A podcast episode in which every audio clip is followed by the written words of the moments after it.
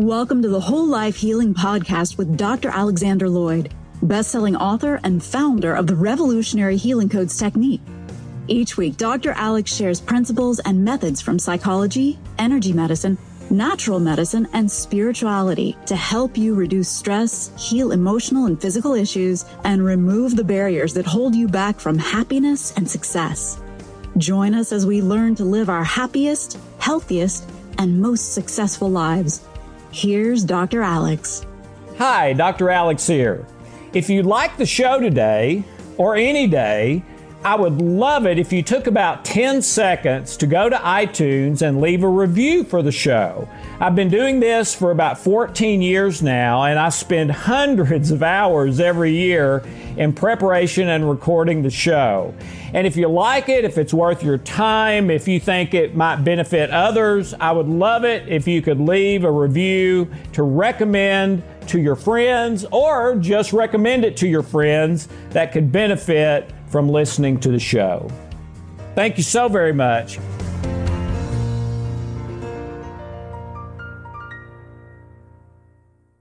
Since we are going to be talking about issues of health and well being, we wanted to make sure that you understand that this information is not intended to cure or heal anything. Everything in the presentations is the opinion of Alex Lloyd. You should always check with a licensed healthcare provider about any specific health concern you may have. Hi, I'm Dr. Alex Lloyd, and welcome to the New Jesus. Um, if you have not seen our previous episodes, this might make a little more sense if you had, or you can watch this, see if it has any interest for you at all, and if it does, go back and look at some of those. But I'm going to review real quick.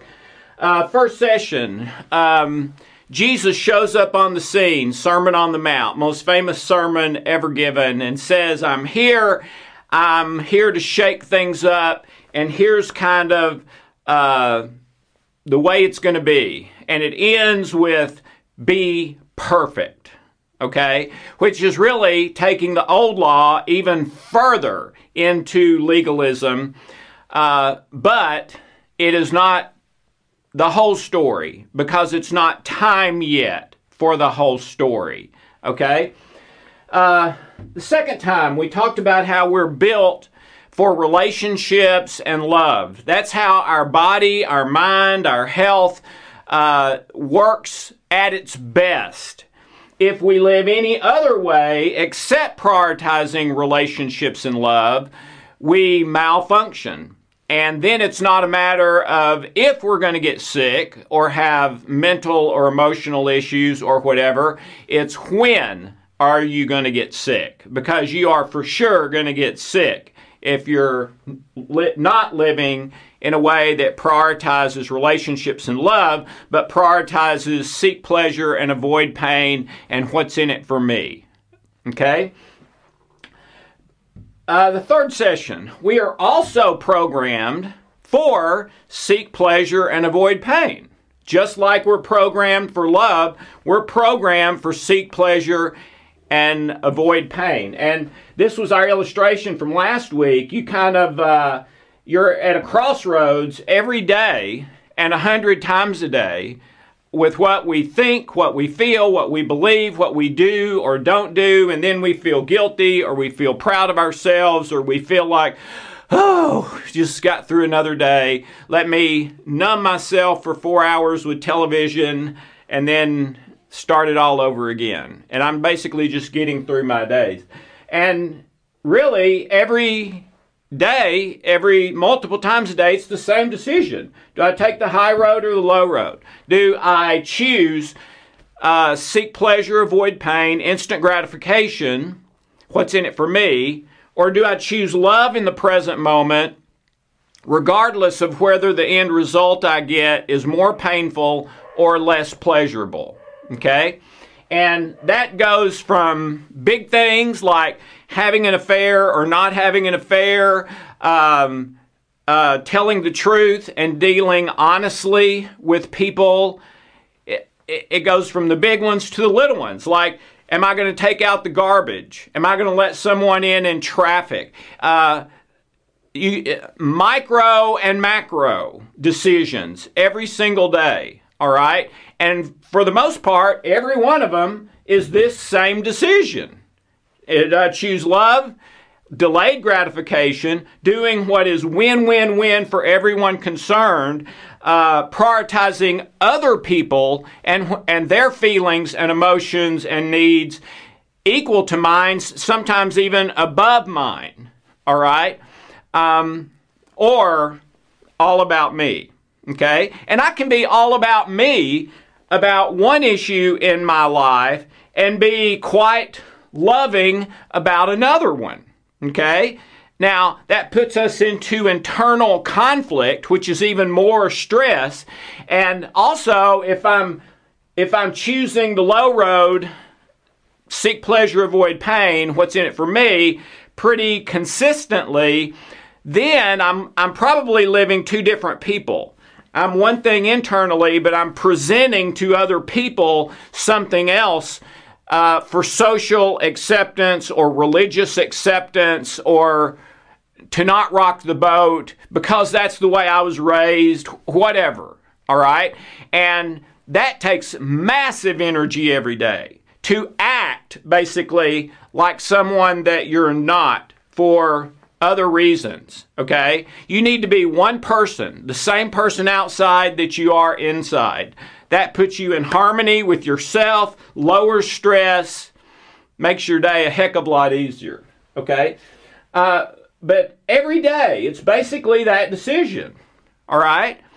And that didn't seem that complicated, does it? And and and then the, the fourth one was we're at this crossroad every day, multiple times a day. So that didn't seem that complicated. Choose the high road. Okay, we're done. well, it's not quite that simple. All right? So let's look at the problem.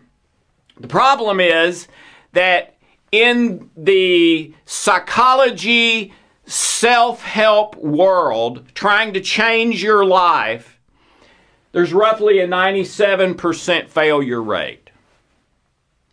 And that goes back 40, 45 years. And all the biggest name uh, authors and speakers and includes all of them. 97% failure rate. There was a time with the healing codes that I started having a lot of people call me to work on success failure issues. They'd call and say, Hey, my gallbladder's better. Thanks a lot. Can you help me with a success or failure issue now? And I didn't really want to do that because we had our hands full, really more than full, just working with people working on health issues. But I did feel like I should have a place to refer my people to where I knew it would work and they were people of integrity and, you know, that sort of thing. So I searched for three years for a success, changing your life program that worked. Uh, some were $30,000. Some were $20,000, $10,000. I usually didn't have to pay that because they wanted me to refer my people to them. Some were books. Uh, some were online and free, all right?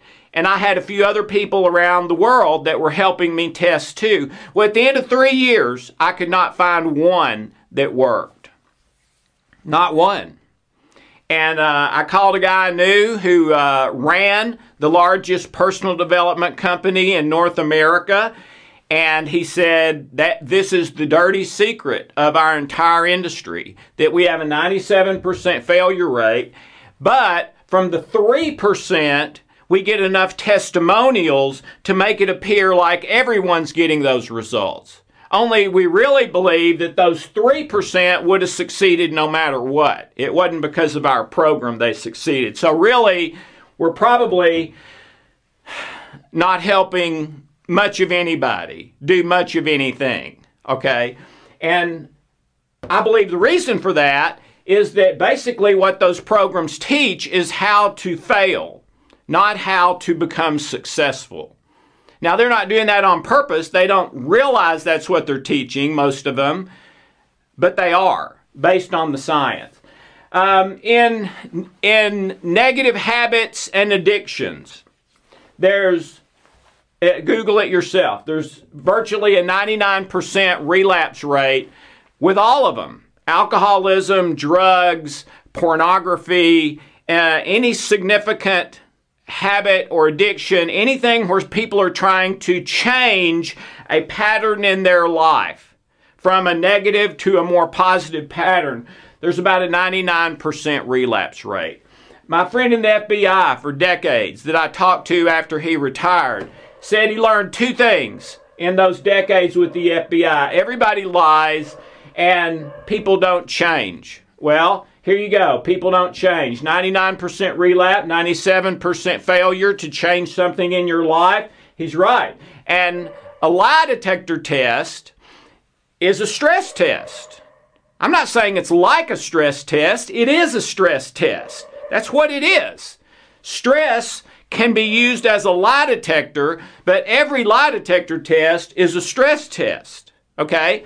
And I believe uh, part of the reason for this is really lying to yourself and believing lies about yourself. And every time you do that, it pushes your stress button. That, that's how they can use it as a lie detector. Because whenever you say something that's not what, or think that's not what you believe is the truth, it spikes your stress. It well, it it it pushes it punches your stress, turns your stress on.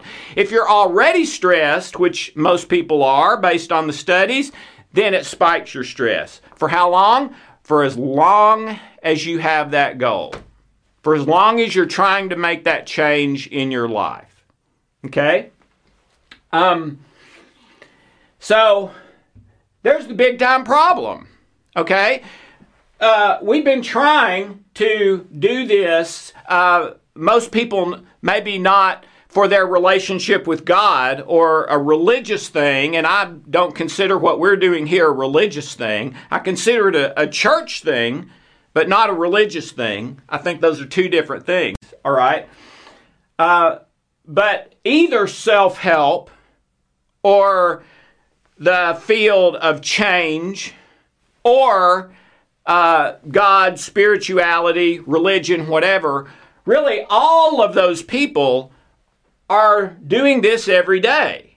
They're trying to choose a high road. They're trying to uh, change. They're trying to become a better version of themselves. They're trying to be more successful, less stress, more at peace, etc. Okay, this is not new. We've been trying to do this for a long, long time. And yet, here's our results still today. So, what, what's the deal? Why are we failing? Well, before we look at why and how we're failing and how to fix it, there is good news. All right? Proven possible outcomes of this. All right? Um, the largest study ever done on the human condition was done at Harvard University. Uh, I believe it also, it's also the most expensive study ever done on the human condition. I think it cost 20, 25 million dollars to do. Uh, over 75 years, thousands of participants. Okay, it's called the Harvard Grant Study. They published it in a book about this thick, which I think was a bestseller. Uh, and the uh, culmination of their study, when they boiled everything down over those 75 years, thousands of subjects, $25 million, the result was this, and it's a direct quote from Dr. Grant at Harvard, who was the caretaker of the study. Happiness equals love, full stop. That was his conclusion. Four words. Happiness equals love, Full stop. What does full stop means? End of discussion. Period. You don't need to consider anything else. Happiness, happiness equals love. Love equals happiness. That's it. That's the human condition's secret. Okay? Uh, is he the only one? No. Dr. Dan Gilbert, also at Harvard, who you see on TV a good bit these days. I had a little bit of personal interaction with him, just a little. Seems like a wonderful man, a fantastic professor, good researcher. Um, and he did a study also on the campus at Harvard. And the and wrote a best-selling book called Stumbling into Happiness, and the end result of his research is expectations. Here's an X kills. Expectation kills. Expectations are a happiness killer, was his direct quote. Expectations are a happiness killer. Okay?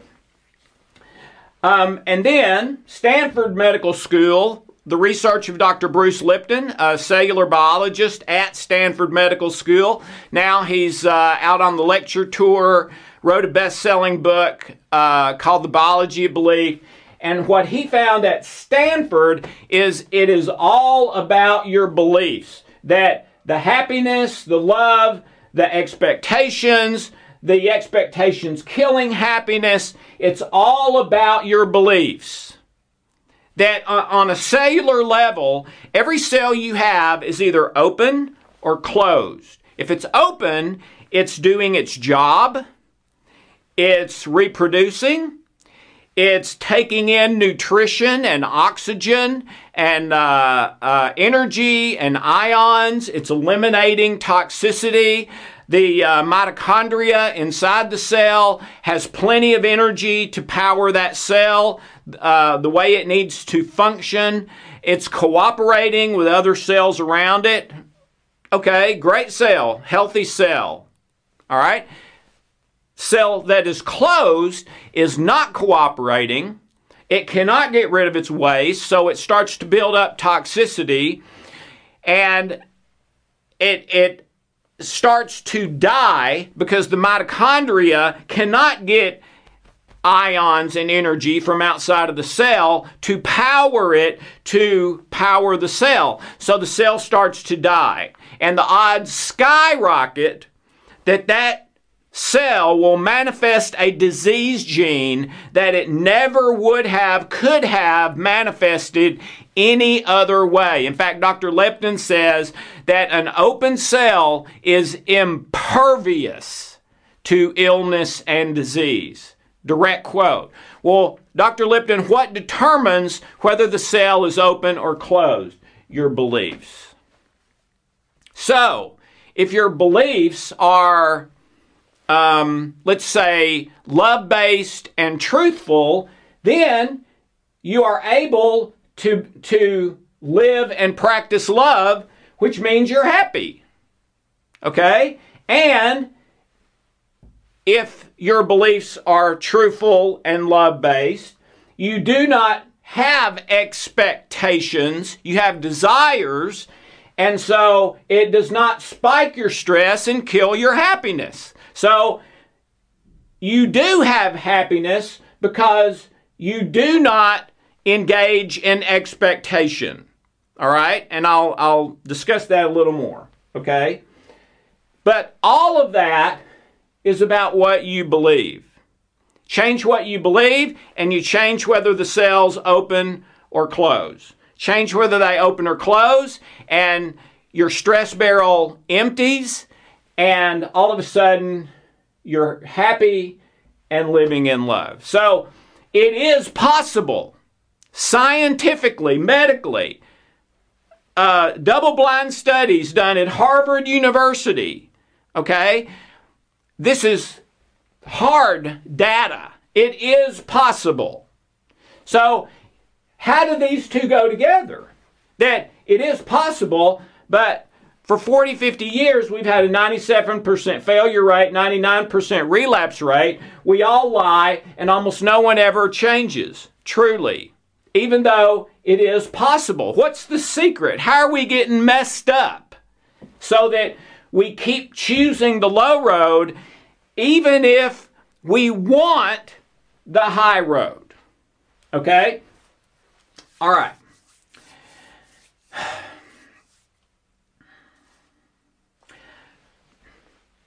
Here's what I think. In order for a belief to be this kind of belief that leads to love, happiness, and success, a high road belief, and not a low road belief, which leads to failure, relapse, stress, uh, in disharmony with yourself, can't change, etc. Okay? Be- belief, in order to be this one instead of this one, that belief has to escape living by law. Because law is there for condemnation. Okay? All right? You don't really see the judge bang his gavel and say, innocent. Okay? You see him bang his gavel and say, not guilty. But if there was no breaking of the law, if there was no one being hurt, if there was no one uh, taking advantage of someone else, there would be no need for law. Law is for the law breakers, okay? To rein them in, to keep them between the lines, all right? So, law is not built to declare innocence. Law is built to, com- to declare guilt. So, for your belief to propel you to love and happiness, it has to escape from the law. Okay? Uh, there's natural law and there's supernatural law. And the one I'm talking about that it has to escape from is natural law. The supernatural really Scripture doesn't even call that law. It calls it a new covenant. It calls it a gospel. Uh, in Galatians 1, uh, Paul reprimanded him. He said, Who has bewitched you into believing another gospel? And what he was talking about is they were going back to the old law to if I do good, I get good. If I do bad, I get bad. And, and I'm the culmination of my sin versus doing good uh, scorecard. Okay? That's, I'm the sum of that. All right? Well, that's natural law. And so to live here, you're going to have to escape natural law because natural law, whether it's um, uh, what happens in nature or what happens in a courtroom with a judge, is looking to condemn. Okay? It's, it's, it's negative focused. Let's get rid of the negative. It's not so much about let's produce the positive. Okay? Supernatural law or the new covenant or the new gospel that Paul was talking about is not about that kind of law. It's about the covenant of love. It is about um, you're no longer under law, you're under grace. Okay? So, if I can live in supernatural covenant, and, and Scripture says that means I'm not under law, I'm under grace, then I can have this outcome instead of this one and go on the high road and choose the high road probably a good percentage of the time internally. But it's not but again, it's not about what I do right and what I do wrong. It's about what I believe. Okay? Now, I'm going to say something that um, has probably made my clients over the years more angry at me than anything else I've ever shared with them or challenged them with. And this is it. Um, you always do what you believe. Okay?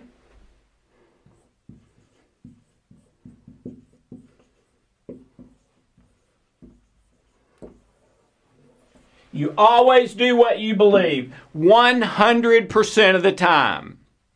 You never do what you don't believe. Okay? Let me, let me explain. Uh, the reason my clients would get mad at me is because typically they are seeing me to stop one behavior that they consider to be negative and and um, lessening the quality of their life and, and they also want to create a new set of behaviors to make their life better. Okay? And when they tell me why they're here talking to me, they always they always tell me that. Okay? I'm here to stop this and to start that. Okay? That's what I'm here for. And then I tell them, well, the reason you're doing this thing that's bringing down your life and you can't stop doing it and you're living here, every time you try to fix it, you relapse and you are not being able to live the life that you want to live. You're in disharmony with yourself. You're living one life out here, another one in here, and you can't change. Well, that's because of what you believe. In other words, let, let, let's say it was alcoholism that my client was talking to me about. And they've done inpatient and they've done outpatient. I've done a lot of work with uh, clients and things like that. Okay, let's say that's it. Um, then I would tell them, you drink because you believe it is best for you to drink. And that's when they would get mad at me. Okay? Are you crazy? I, I, I hate that I drink. Every day, that's the battle of my life. Can I get through today without drinking? And it's like I'm hanging on by my fingernails as it goes, you know, five o'clock, 5.30, 6, and I'm struggling wanting to go get that drink, but also knowing I need to stop this if I'm going to have uh, love and happiness and my best life, okay? And you're sitting here, they're saying this to me, you're sitting here telling me that I want to drink? You're, you're crazy. I don't want to drink. That's why I'm here. I just can't stop. And my response to that would be that's impossible. It's impossible that you don't want to drink. If you did not want to drink, you would not be drinking.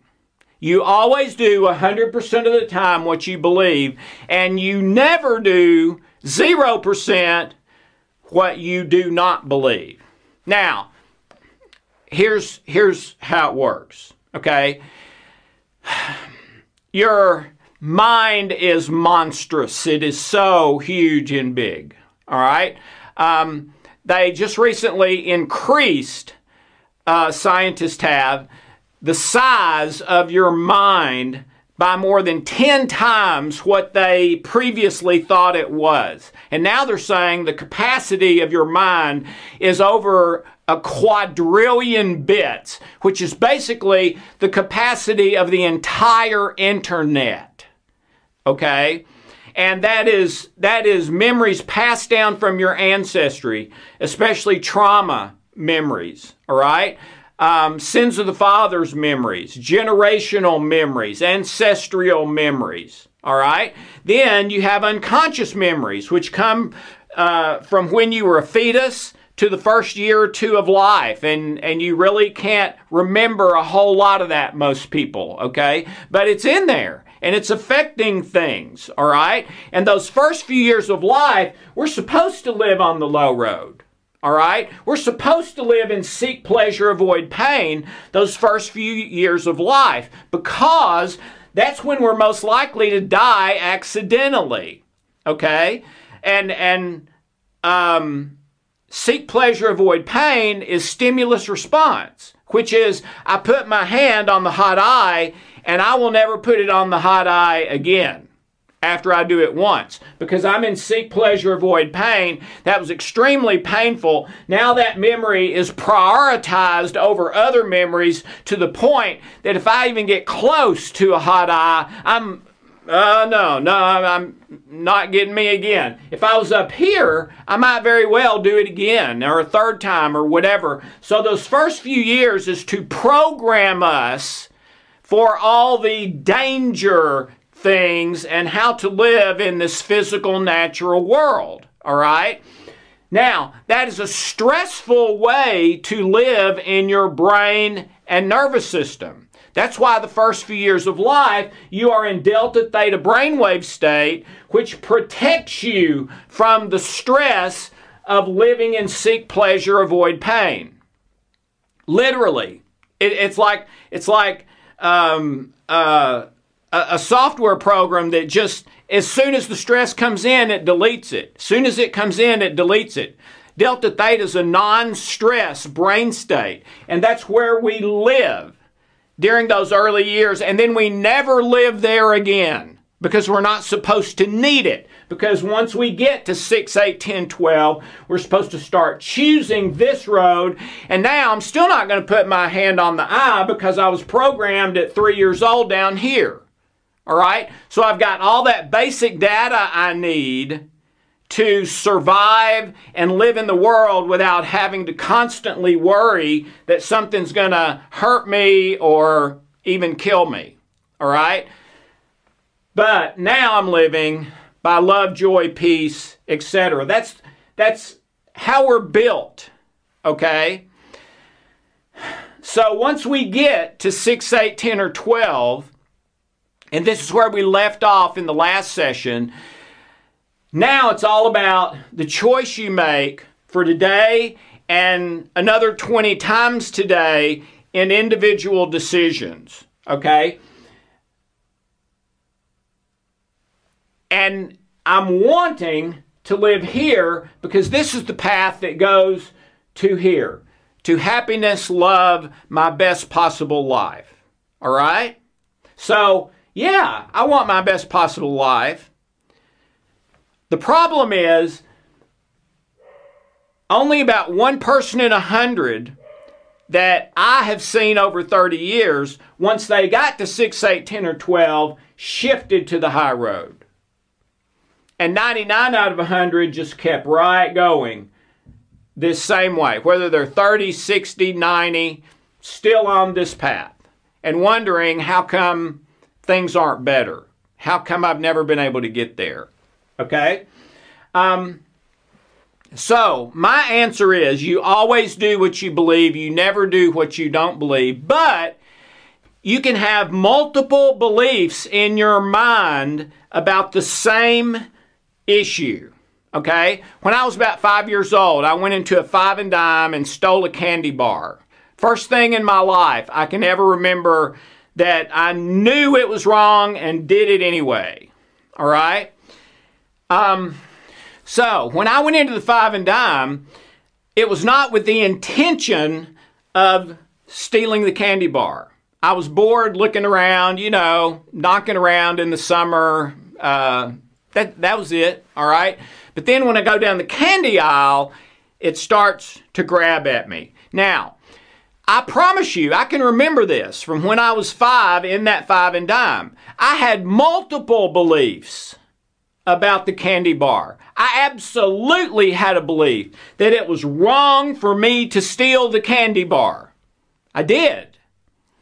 But I also had a belief that, okay, but wait a minute, I can steal it and, and I don't think anybody will see me or catch me.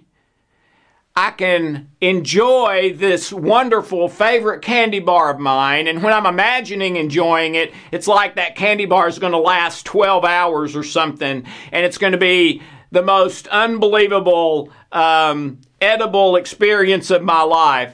And of course, that's a lie. Okay. It lasts 20 seconds and and it's very disappointing all right? But but when i'm in the candy store that's what i'm thinking. I'm imagining it's going to last so long and be so wonderful. And and even though it is wrong i can confess and repent and god will forgive me. So I, what's the downside? What's the downside? Okay? So I had multiple beliefs about stealing the candy bar. Some say don't steal it, some say do steal it. All right? But those are both beliefs, and they're both beliefs about the candy bar. And I probably had two or three other beliefs that were sort of in the middle of those. All right? So then I go back and forth. Okay, which belief? And then there comes a point where I'm too far in the quicksand with my thinking and imagining and I can't get away. And so I steal the candy bar. How does that happen? Well, I imagine eating the candy bar to the point that I'm tasting it in my mind. Okay? Once I take ownership of that, of, of having that wonderful taste and experience within the next 10 minutes, once I take ownership of it in my mind, it's got me. I'm in the quicksand, and chances are I can't get out now. Okay? Um, your unconscious mind does not differentiate between past, present, or future. It doesn't differentiate between what's real and what's imagined. It treats everything as 365 degrees surround sound raw experience, reality happening right now. So once I stood there in the candy aisle, imagining that taste long enough, the belief that I can have my cake, repent, confess, and then every, and then I had my cake and ate it too. That's the one I choose. I choose that belief, which is on the low road, with every intention, as soon as the candy bar is eaten, to come right back up here to the high road. Okay? And that's what I did. Only as soon as I ate the candy bar, here comes the guilt and and shame beating me over the head for stealing and uh, which I absolutely knew I should not do, okay? And it's not right back up here. It's that I feel horribly guilty the rest of the day, maybe even the next day, maybe even the next day, and that that the taste of the candy bar was nothing. I'd given I would have given anything if I could go back and not have stolen it. Okay? Because it was tearing me up inside. All right? So you always do what you believe. You never do what you don't believe, but you have multiple beliefs of the same thing. So if you keep drinking, even though you're trying not to drink and have a belief that you shouldn't drink, it means you have a belief also that you should. This probably has some commonalities to my candy bar thing. Hey, I'll do it today and then I'll start weaning back tomorrow. Okay, you ever heard that one? I'll start tomorrow. Um, the problem is for most people, tomorrow never comes. And when they do try to do it tomorrow, they do it from this perspective, which is all about their own willpower, and they're going to lose. Okay? Because your unconscious mind is going to override your conscious intention to change because, yeah, our life may not be great, but at least we're surviving. If you make these changes, that's unknown. We eh, that might be better, but it might be worse. So we're voting to stay here and not make the change. You are not going to win that battle with your unconscious mind just by your willpower.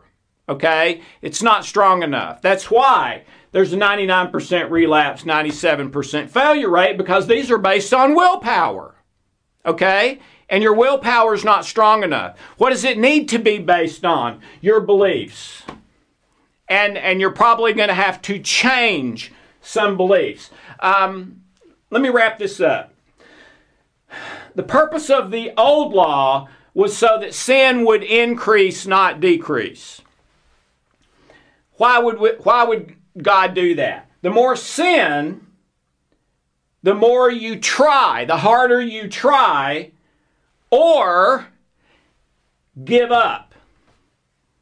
But whichever one of those happens, either trying harder with your willpower or giving up, it means pain, more pain. So the more sin, the more pain. The more pain, the more searching, unless you choose to give up. And sometimes that's good because in the giving up, you hit bottom. And then after you hit bottom, you can come back up all the way. Sometimes hitting bottom is what that person needed for years, but people just kept keeping them from hitting bottom when really that's what needed to happen. But the more pain, the more searching. Okay? The more searching, the more truth you find, which turns into belief. The word integrity means to believe, to find and believe the whole truth all the stuff going on in the world today the black lives matter the the gender issues politics is man people hate each other over politics okay? All these things are about beliefs okay? And and different people have different beliefs okay? So how do you get to the right belief for a particular situation. You've got to keep searching for the truth until you have found all of the truth or as close to it as you can. And then, in God's wisdom, you weigh all that truth with an open mind and heart as you can, okay? Because everyone has biases, but with as open a mind and heart as you can until you find the belief that is true, that leads to love, happiness, that gets rid of physical, external, circumstantial expectations, and lives in the present in love appear, regardless of whether that means more pain or less pleasure. All right. So the more searching, the more truth, the more truth, the more likely you're going to get the love and happiness secret belief. And I'm going to go into some of what I think that is. Uh, the parable of the sower, one of my favorite parables. And in, the, in that parable, there's a guy sowing seed, and some of it goes on, you remember the story, some of it goes on rich soil, some of it rocky soil, some there's thorns that'll choke it out. And one of the things said toward the end of that parable is that if the evil one comes, and the evil one's kind of portrayed maybe as a bird here, if the evil one comes and grabs that seed and takes it away before it can be understood, that's the word the parable uses, before it can be understood, then it will never take root and grow into fruit. So the key to belief is understanding the truth, the whole truth, and nothing but the truth. Okay. Um, the whole point of this life, I think, and and the whole point of all this was never about guilt and innocence. Remember, Paul says, you know, he asked the question Was Abraham justified by what he did old law or because he believed? And then he answers his own question. He was justified by what he believed, because he believed, not by what he did. The point was never guilt or innocence. The point was never the old law. Okay? Remember, that was plan B. God knew it wouldn't work before he ever did it. He already had grace. Grace was already done to the Father. Before Jesus was the lamb slain before the foundations of the world. So, in the mind of God, Jesus was crucified before the old law, which was to cause more sin, was ever even put in place. But then Paul says, under that old law, people were justified by believing, not by what they did. They thought it was by what they did, not in God's mind and heart. It was because they believed. So, this whole thing has never been about guilt and innocence. God knew we couldn't do it right and had that solved from the very first. All right? The whole point was about believing. Those who believe on the Lord Jesus Christ shall be saved. Period. Talks about at Pentecost, says that they were pricked in their hearts. What does that mean? It's the parable of the sower. It means the evil one did not steal the seed of the word and the truth and the gospel away. They heard it. They heard that truth. It resonated in them to the point that they understood. When they understood, they acted. And it says, you know, they were baptized. There were thousands of people joining that church. Uh, unbelievable. They were sharing what they had with each other so that everyone's needs were met. They added to the numbers daily, and it was all about believing that Jesus was the Son of God and committing their life to Him and to love, which Jesus said it was all about. So did John, so did Paul, so did God. Um, it, it's everywhere. Scripture's a love letter, all right? Um, but the point is being pricked in your heart to find the whole truth or as close as you can to it about your situation, looking at it objectively, trying to do it without your bias, praying to be able to do that, and continuing to look at that truth in a searching, open way until you understand it. When you understand it, you're pricked in your heart, and you now have a belief that's going to lead to this kind of action and behavior rather than this kind. And not because of your willpower, because the belief has changed. And you always do what you believe, you never do what you don't believe. So, this choice you need to choose belief and love like brushing your teeth. Don't just let them happen to do whatever they do. Your your beliefs and living in love, okay? Don't just go through the day and say, "All right, um, we'll just see what happens with with belief and love." No, no, no, no, no. Uh, it, have an intention every day to recommit Okay? I am recommitting to live in love in the present moment as best I can today with God empowering me. Okay?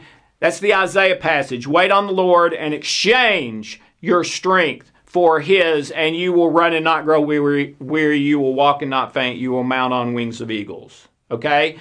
It's not about my willpower, it's about exchanging my strength for supernatural strength, and now I can I can quit drinking. Now I can not take the candy bar. I can be the same person in here and out here. I can live here instead of the hamster wheel here.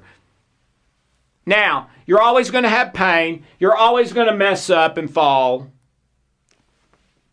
That's no problem because it's never been about guilt or innocence. Okay? The judge doesn't say you're innocent. The judge says you're guilty or not guilty, or maybe you're guilty, but we're going to give you mercy. God says you're innocent. And so, it is not about guilt or innocence for you because you are innocent. Period. By in God's eyes, in God's book, by God's plan of grace, through Jesus, etc. So you need to start practicing love and believing the truth and seeking the truth until you have the whole truth, then understanding it until you're pricked in your heart about that thing, and now you're ready to, to take another step up in your life. But you need to practice it like brushing your teeth every day, no matter what happens. I'm going to start a prayer in the morning, end it at night. I'm going to talk to God all day long. I'm going to think about what is true, lovely, excellent, worthy of praise as best I can. Yeah, I'm going to try to do right and not wrong, but I realize it's not in my power. It's His power working through me. Uh, and I know it's not about law and sin that's been taken care of. That is, uh, that is always about condemnation, and I've already been declared innocent and no condemnation for me. Okay? So that means I'm free from the law. And when you're free from the law, you're free from fear, you're free from death. Doesn't mean you won't physically die, but it means you will have life here and then you will have life forever after here. Okay? So that's what the choice comes down to is what do you believe? And if you are making the wrong choices and keep ending up here, I guarantee you it's because you have wrong beliefs. And you have to seek and find the whole truth. And there's going to be a couple of truths you find that show you, oh, that belief I had was never the truth. I, I that was not a truthful belief. That was a, a, a lie or untruthful. Okay? And then you integrate that in and you understand. And when you understand, you're pricked in your heart. When you're pricked in your heart, you have a new belief and you can live a new way. Okay? Now, in the next session, I'm going to go farther with this. Like, okay, so how do I find my wrong beliefs and change them? And how do I decide what beliefs I need to create new beliefs, positive ones that are here? How do I figure that out? And then how do I do it? All right? That's what I'm going to hopefully share next next time. Okay? So, Please pray and meditate on this, especially this. The whole point was never about guilt or innocence. Never was. And is not today. That's all been taken care of. Which means if you're living under that law of guilt or innocence, you're here and you're experiencing negative feelings, emotions, beliefs, actions, and behaviors, probably on a hamster wheel kind of thing. You've tried multiple times to change, it's never really worked long term, etc. Okay? Well, I believe there is a way that you cannot be living here and have right, truthful beliefs, live predominantly in love. It'll never be completely in this world. And for the most part, live here in love, happiness, success. Your best possible life. So, next week, and I'm going to mark this to remind myself next week, how to do.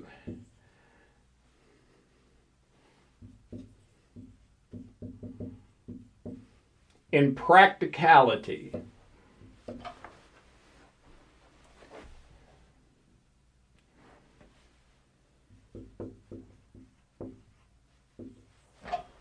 All right. So I hope that makes some sense. Uh, I hope you will pray and meditate on some of these things. Remember, we ended the last one with you've got to know who you are and where you are in order to decide where to go. Okay? Let me make a note about that too. Who and where. And next week we'll also talk about how to definitively, in detail, know, not think or believe, uh, not just believe, but to the, the kind of belief where you are pricked in your heart know who you are and where you're going in a way that empowers you to do that. Okay? So that's where we're going next week. How to do it in practicality and um, how to determine at any given time who you are, where you are, where you need to go, and how to get there. So, um, have a wonderful, wonderful, blessed day, and hope to see you next week.